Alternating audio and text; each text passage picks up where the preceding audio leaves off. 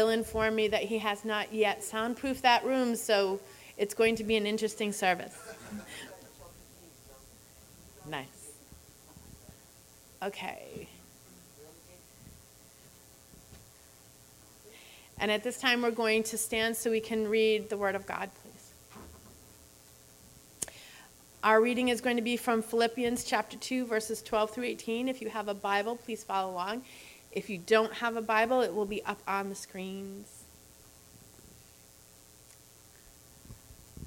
And the Word of God says, Therefore, my dear friends, as you have always obeyed, not only in my presence, but now much more in my absence, Continue to work out your salvation with fear and trembling, for it is God who works in you to will and to act in accordance to fulfill his good purpose. Do everything without grumbling or arguing, so that you may become blameless and pure, children of God without fault in a warped and crooked generation. Then you will shine among them like stars in the sky as you hold firmly to the word of life. Then I will be able to boast on the day of Christ that I did not run or labor in vain. But even if I am being poured out like a drink offering on the sacrifice and service coming from your faith, I am glad and rejoice with all of you. So too you should be glad and rejoice with me. The word of the Lord. Please stand uh, while we pray for the service. Lord God, thank you. Help us to always remember follow your will without grumbling or arguing or complaining as we always usually do. Lord, help us to hear your word spoken through your servant Kyle.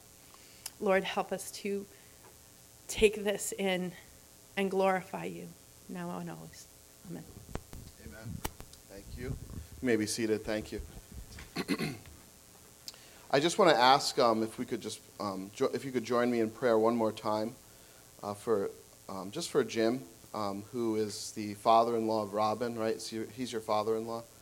Yeah. Yep. And um, he's just uh, recently went into hospice, so it's just looking like um, it's not looking good for him. So we're just going to pray for him, just for his family and health. If you join me, please. God, we thank you, Lord, for this morning. We thank you that you hear our prayers.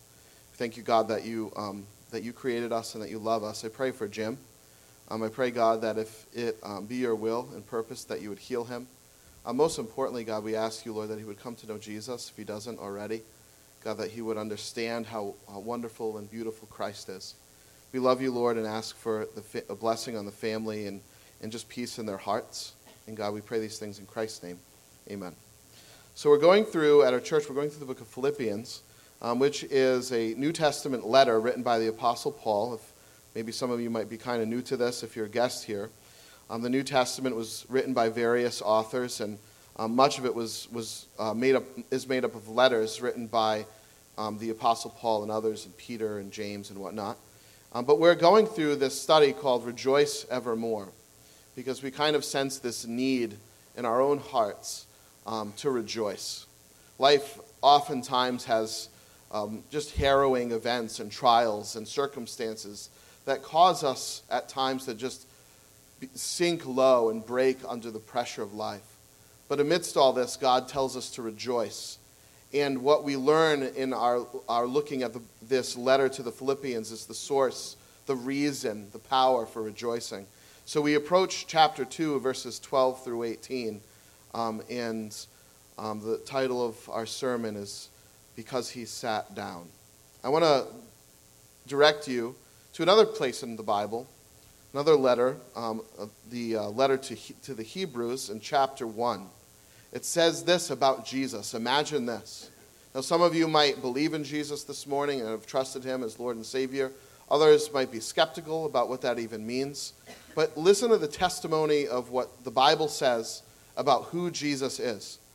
The Son, Christ, is the radiance of God's glory the exact representation of his being, sustaining all things by his powerful word.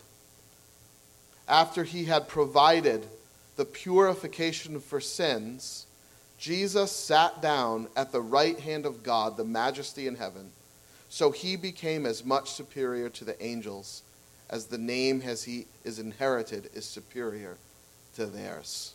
Now, that is a mouthful, an amazing testimony of the identity of Christ. And it identifies a man, Jesus Christ. He sat down. This one who existed in the form of God humiliated himself by, by shedding that divine right and becoming a man. And then, as a man, humiliating himself even further by becoming obedient to the point of death, and death on a cross carried the curse of sin for us. This downward humiliation of Jesus is recorded in Scripture as the foundation, the basis for which he was exalted by the Father. He was resurrected, ascended, and given a name that is above every name. Amen? He sat down. The one that was humiliated sat down, given a name above all. This one that we read in Hebrews 1 is the radiance of God's glory, the exact representation of his being. In other words, he is God himself in the flesh. He sustains all things by his powerful word. The reason that my eyes continue to see and that my heart continues to pump and that gravity continues to work is because he is sustaining even natural law by his powerful word. He who had provided the purification for sin, redemption for you and I. This is the one that sat down at the right hand of the Father.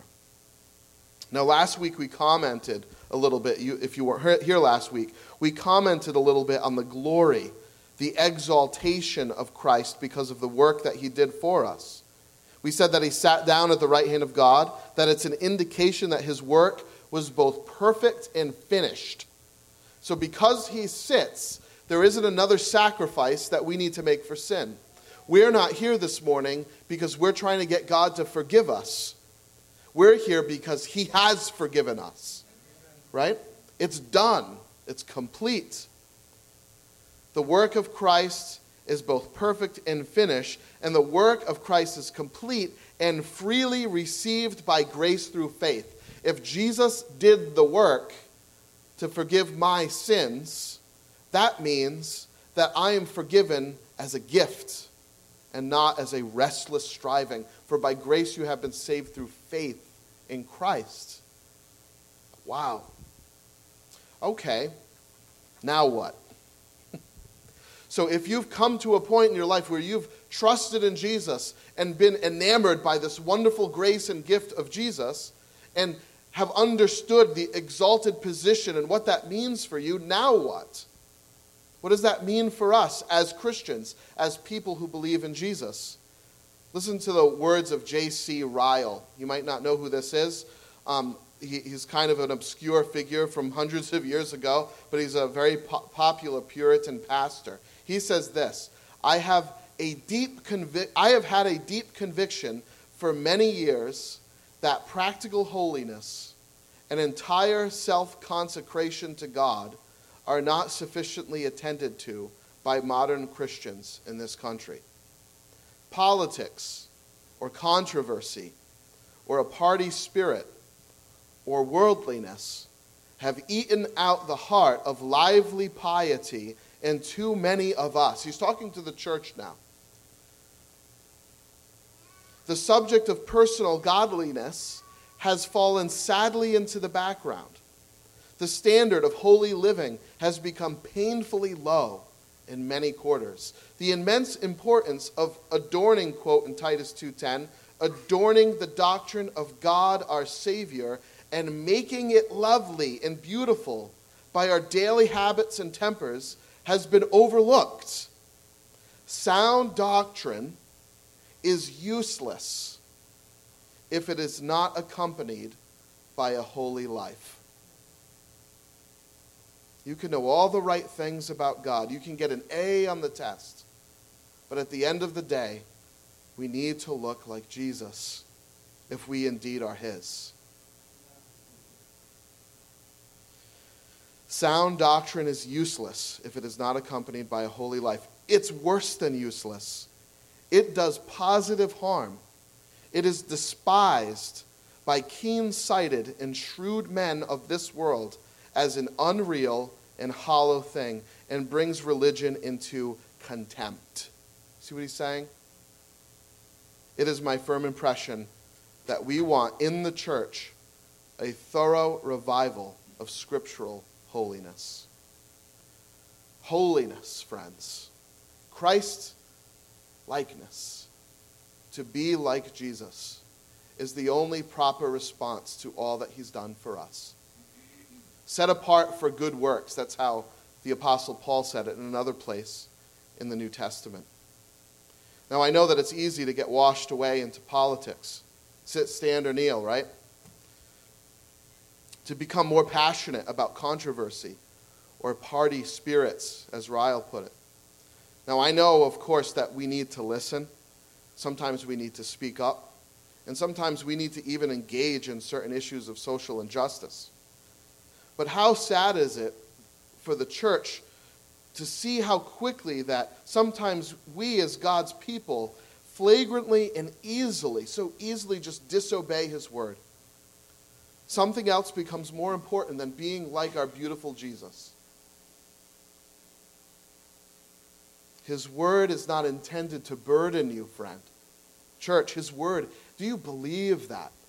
That the word of God, the instruction that He gives us to walk with Him and to be like Him, that's not intended to burden you. That's intended to liberate you, to give you joy that you've never known before.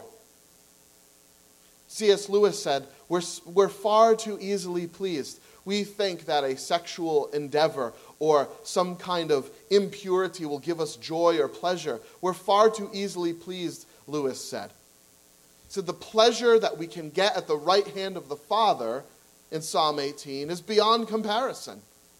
It's beyond what anything that this world can offer us. So this sermon is about Christ likeness. It's not about politics. You know, the, the title of the sermon might, might have thought you, but led you to believe that, but it's not. It's about Christ likeness. It's about being like beautiful Jesus. Amen? The world, friends, and even the church, the believers of believers in Jesus Christ, we don't need the church to be more innovative. We don't need the church to be more savvy or wealthy. We don't need large churches and we don't need small churches. We don't need relevant churches. We don't need electrifying, charismatic preachers or, or rock worship bands or social media or cutting edge websites. Now, I'm not saying those things are wrong to have. I'm just saying that it's not what we need to have. What we need to have is holiness, Christ likeness in our character as believers in Jesus Christ. Our neighbors need us to be holy. They don't need us to have clean rugs. we just bought a rug, for those of you who don't know that. And we're all like, what if someone spills something on it? We don't need to have clean rugs. We need to have clean hearts. Holiness. We could be meeting in the basement of a, you know, a dirty dungeon and if Christ be present and Christ be glorified and Christ be proclaimed and his people love him and are pure, it doesn't matter where you are. What matters is that. So our neighbors need holiness. The church needs holiness. We can be smart and we can be slick and we can be cutting edge. And again, we think about those things sometimes too. We don't have church at four in the morning because we want people to come. So it's okay to think about those things. But we can't ignore or justify or overlook gossip and division and partying and all these things, hiding in addictions and adulteries. We need holiness, friends. Now, I'm not trying to burden you with condemnation either. If you're a believer in Christ and you've fallen and if you've failed, this is not about, there is no condemnation for those who are in Christ Jesus. It is gone, it is separated as far as the east is. Many good Christians fall and are weak and have confessed that weakness and are accountable and are working it out. So I'm not trying to burden us by, by looking down my nose. Good grief, I, I need to hear this myself. We just need to have our passions directed towards Christ.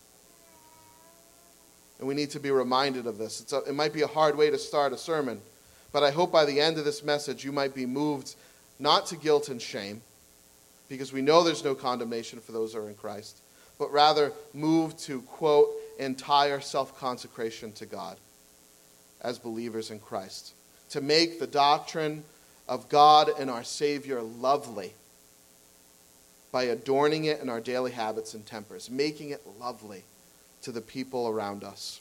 Because he sat down, we have the power and privilege to be holy, to be like Jesus.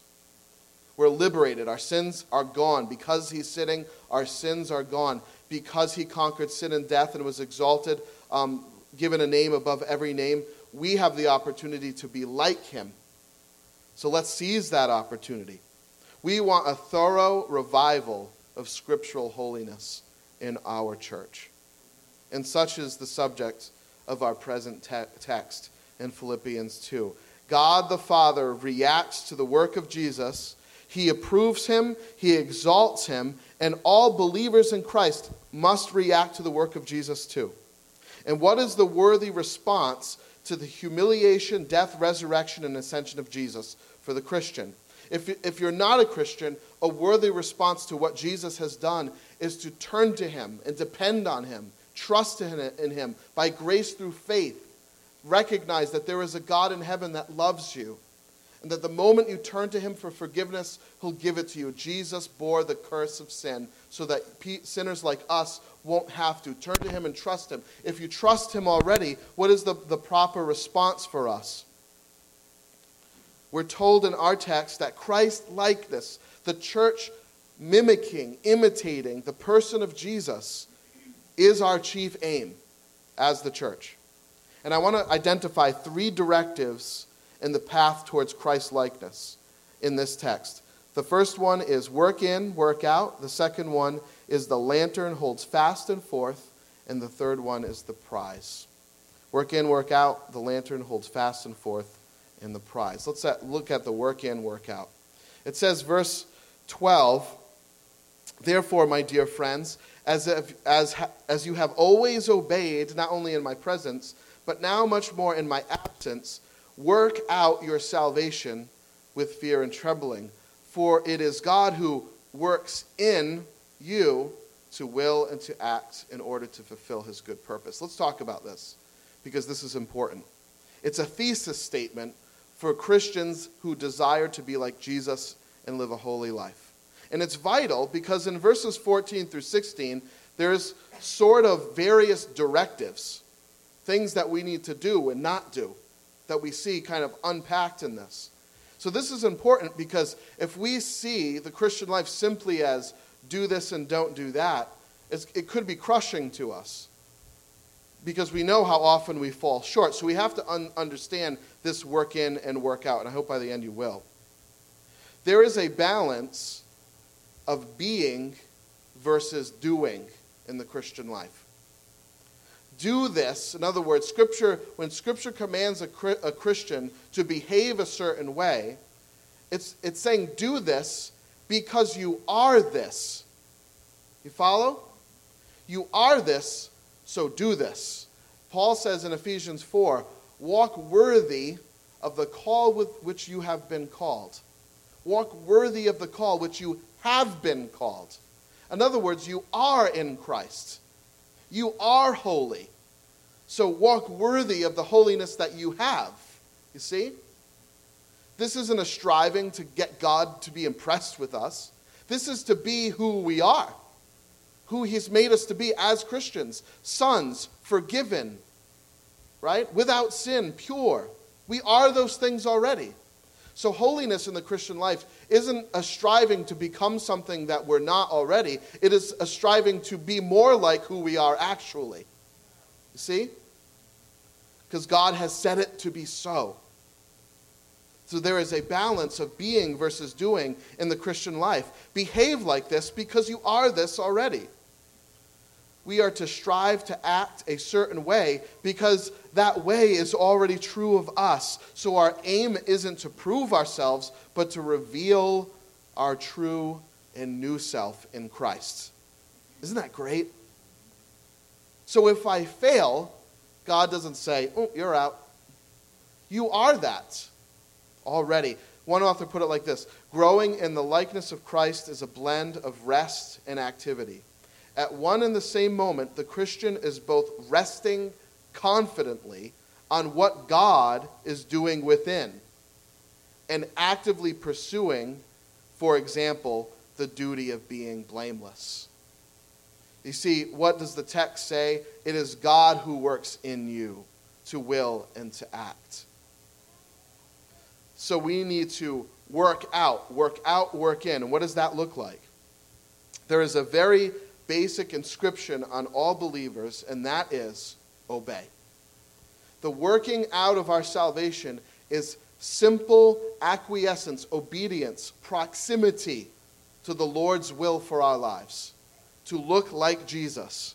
Therefore, my dear friends, as you have always obeyed, it says. So that the impetus on Christians is to obey God, to obey His word. That which we're working out as believers is a more consistent and a more steadied obedience to the Lord and His word. So we're to be marked by obedience to His will and to His word, not disobedience and rebellion. Sin and apathy should not be the norm, and commitment and obedience a hiccup. It should be the opposite. Commitment and obedience in the Christian life should mark the believer, and sin be the hiccup. Jesus took his obedience as far as death, didn't he? We learned that in the, in the weeks prior, that he was obedient even to the point of death. And it is the believer's responsibility to do the same, to sacrifice our own desires so that we could live for Christ and have new desires, to be formed in every way with the mind of Jesus Christ. Let me ask you a question. You say, well, this is hard. You know, you know, this doesn't feel like, you know, I should be able to do what I want, right? How's that going for you? How's your mind going for you? like, I don't mean to be tough on you, but please understand, I got a mind too, believe it or not. it doesn't go well for me. I know the, the, the struggle. I, I know, I know the, the, the, tension and the anxiety and the, the, you know, the victories and the failures and, the, and the, that life brings at times. I need a new mind, and I know that. And if we're honest, you'll all know that too. You need the mind of Christ. That's what's missing in your life. You don't know Jesus, you need the mind of Christ. So, Jesus took obedience as far as death, and it's our responsibility to do the same, to work this out in our lives, to lay hold of grace. We need to make choices daily to obey and not disobey the Lord. Not because we're trying to impress Him, but because we want to be by His side. We're told to do this, by the way, in our text with fear and trembling. Isn't that interesting? Because as Americans, we don't like those words. You know, we don't, we don't want to be afraid of dad, right? If that's, that's a dysfunctional relationship, if you're afraid of dad, we all kind of know this. But try to understand that there's a different context, a different cultural context that these words are being used in. It's not a fear of what God might do to us if we mess up. It's a, it's a fear of almost like disappointing a good dad that loves you. It's introducing something into the relationship that will create conflict in that relationship. And because you value that relationship so much, you want to avoid that. And, and any of us who are in healthy marriages know what I mean. We don't see it as a burden to be faithful to. I can't believe I can't, you know, just sleep around my stinking wife. She doesn't let me. We don't do that. You know, like we don't we don't do that in our marriages, do we? Because we understand the great value of that relationship. In a healthy marriage, those rules are liberating and empowering, aren't they? So for some reason when we approach God's rules, we say, "Oh, what a tyrant in heaven." Right? We, we, seem to think, I think this shut off. Hold on.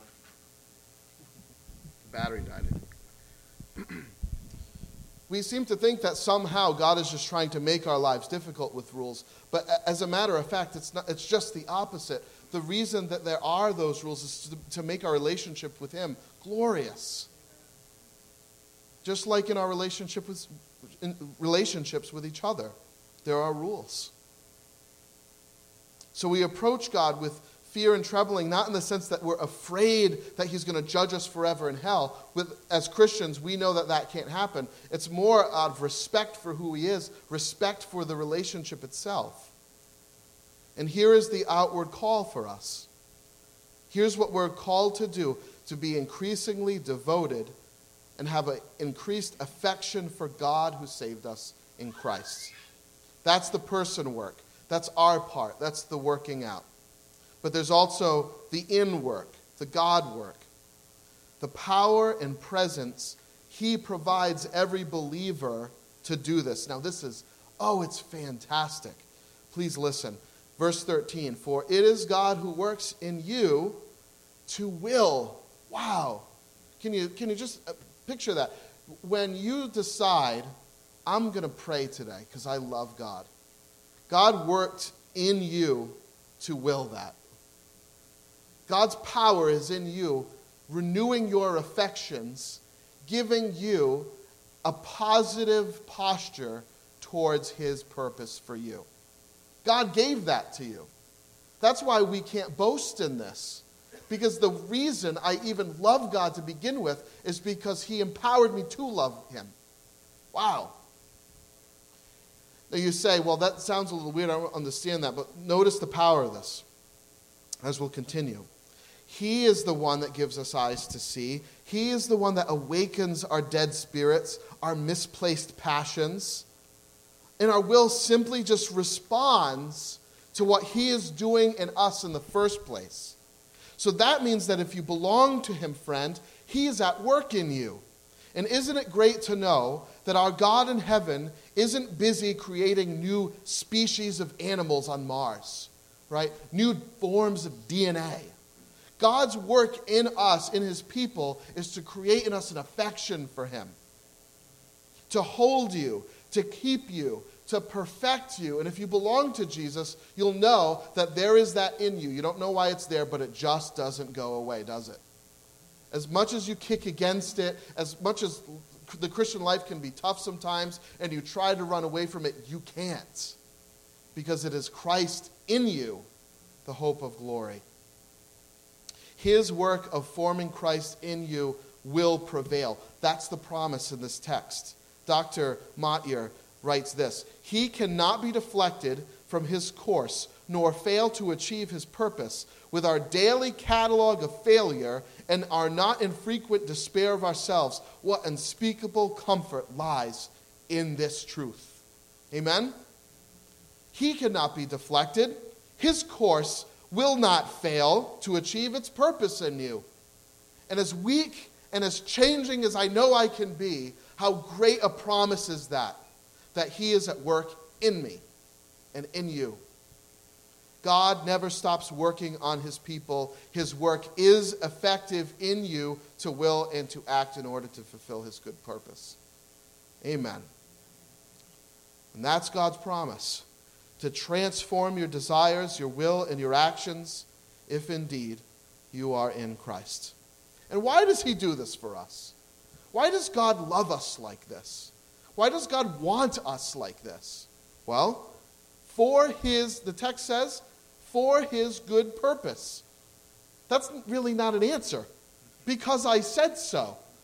Right? For His good, for, or actually, for, for His good pleasure. God gets pleasure in doing this, but why? It's sheer grace. He doesn't do this for smart ones, He doesn't do this for good looking ones or rich ones. He does this because He does it, because He loves. He loves you because He loves you. Now that's bewildering, but listen to this. Moses said the exact same thing about Israel. The Lord did not set his affection on you, his love for you. The Lord did not set his affection on you and choose you because you were more numerous than other peoples, because you had lots of money and military prowess. Nope. For you were the fewest of all peoples, but it was because the Lord loved you that he chose you. Now let's just skip a few of those, those verses in there and just say it again. The Lord did not set his affection on you because you were numer- n- numerous. He set his affection on you because he loved you. Now, that's, not, that's a non answer. Why did the Lord love Israel? The Lord did not love you because you were numerous. The Lord loved you because he loved you. It's a non answer. The Lord loved you because he loved you, because he is love.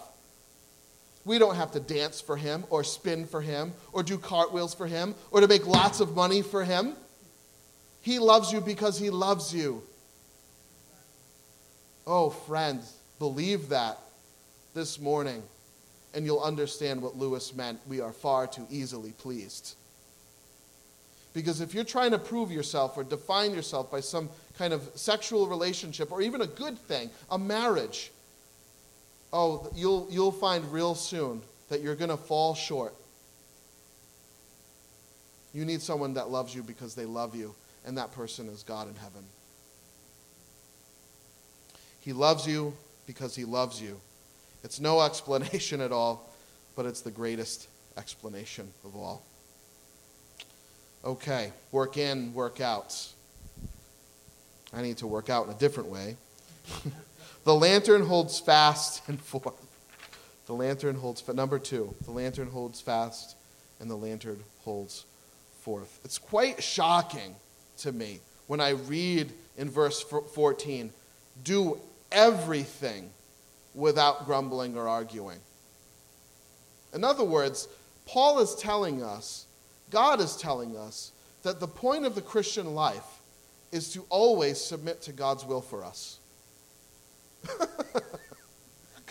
Come on. I, I don't mean to sound irreverent, but doesn't that just like, what? I don't do that. Like, is that even possible? Friends, do everything without grumbling or arguing. Here's the point it's not to shame us because we failed, it's to spur us on to be what we think is impossible. It's not impossible to have a steady and growing commitment to God's purpose for us.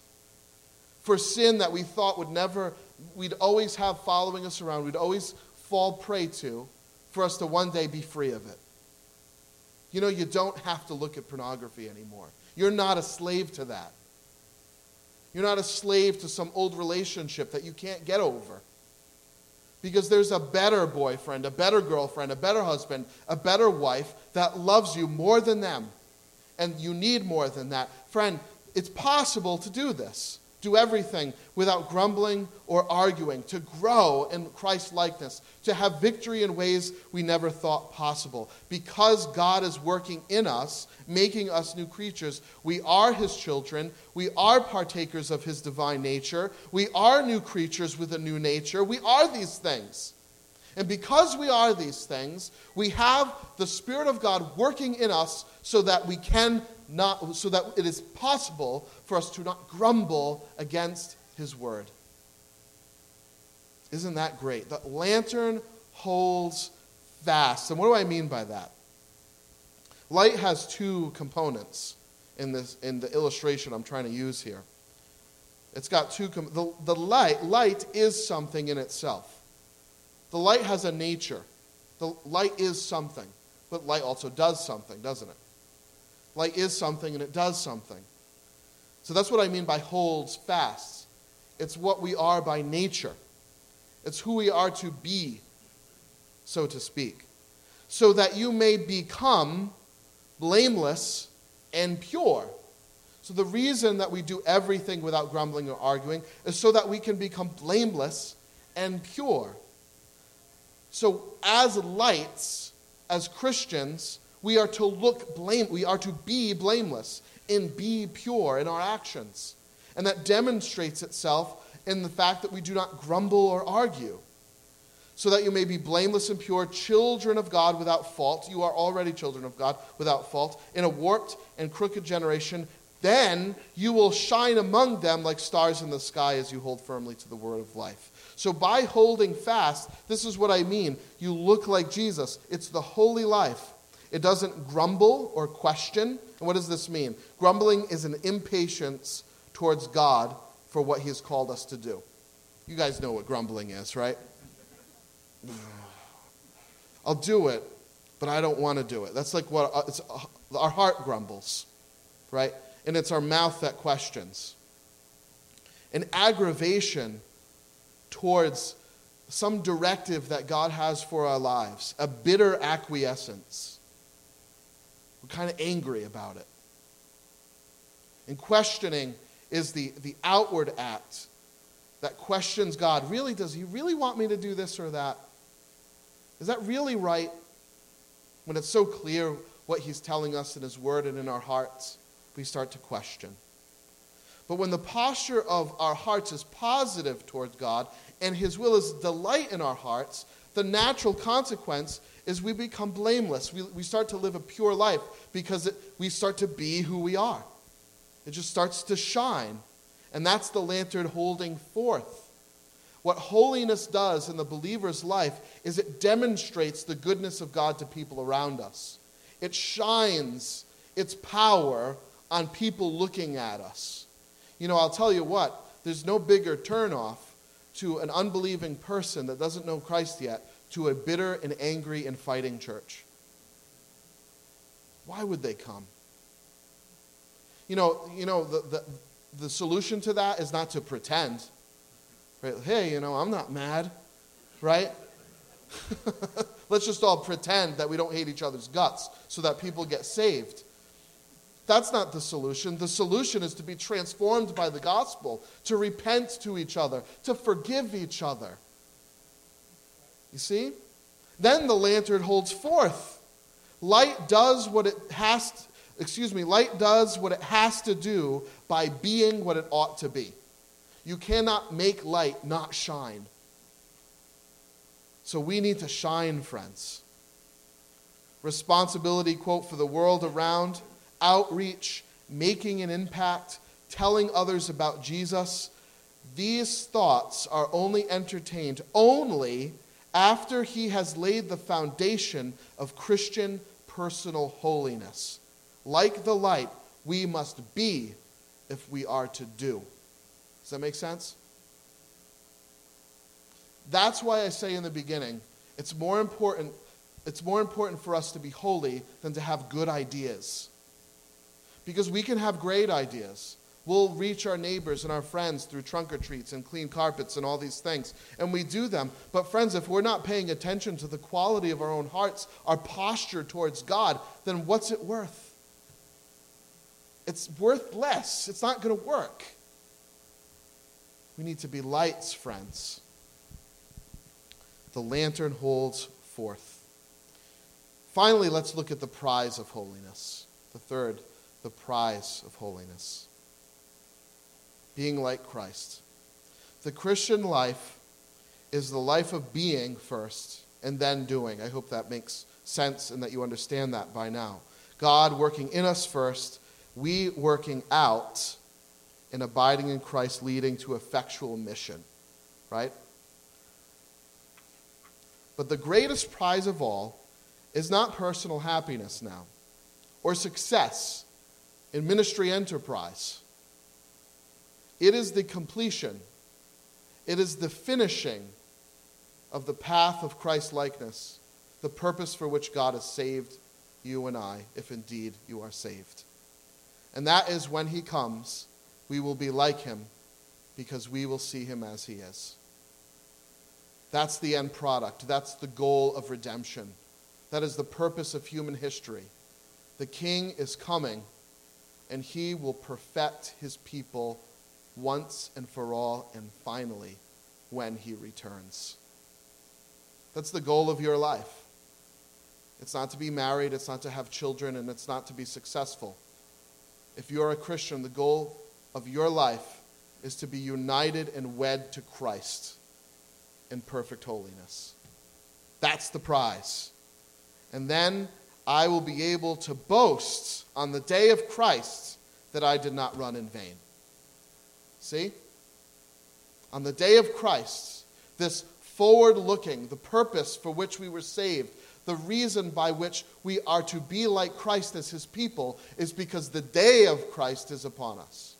Jesus is coming back. And that's what matters. So you too be glad and rejoice with me. That's what it says. But even if I am being poured out like a drink offering on the sacrifice and service coming from your faith, I am glad and I rejoice with you all. So you too be glad and rejoice with me. Be glad and rejoice because Christ is coming, because the Savior lives, and he sits this moment in heaven, perfecting his people so that he might present to himself his bride without spot or wrinkle. That's the prize. Christ is the prize. Christ, the church, purified, presented to him. That's the end. And it's the beginning. Isn't it? Oh, what are you are what are you afraid of this morning? What what what are you anxious about? What are you working for? What is the purpose of your life? I hope it's to come to Christ and to know him. Christ has conquered and he sits enthroned in heaven. And because he sits, we can be like him more fully until he comes. Because he sits, we can stand. Amen. Let's pray. God, we are on holy ground not because of anything useful I said, but because of what your word has said. What great love is this that you have done for us, that you would die for sinners, that you would humiliate yourself, take our sin, so that sinners like us might share in your glory. God, I pray, turn our hearts and our affections towards Christ.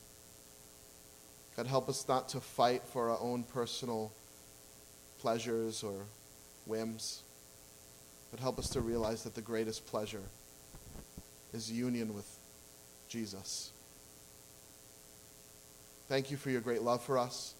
Thank you that we are saved by grace through faith. Friend, if you don't know Jesus this morning, and this is maybe the first time you ever heard about a God in heaven who sent his son to die for a sinner like you because not because he was impressed with you, but because he loves you. If you're tired of putting on a show, then trust in the greatest show, in Jesus. He put it on for you. He lived the perfect life that you've fallen short of. Oh, if you don't know Christ, understand this morning that sin is offensive to God. It separates you from Him. But He loves you and sent His Son to die for you to reconcile yourself to Him. Trust in Him, believe in Him, turn to Him. He's better. Do that right now. Don't be afraid. Cry out to God in prayer. I believe you, God. Jesus is my Lord and Savior. For by grace, through faith, I've been saved. God, thank you for this promise, and thank you, Lord, as a church, as we f- reflect on where you're bringing us. Help us to remember that great prize that you have won for us to be wed to you in heaven. In Christ's name, amen.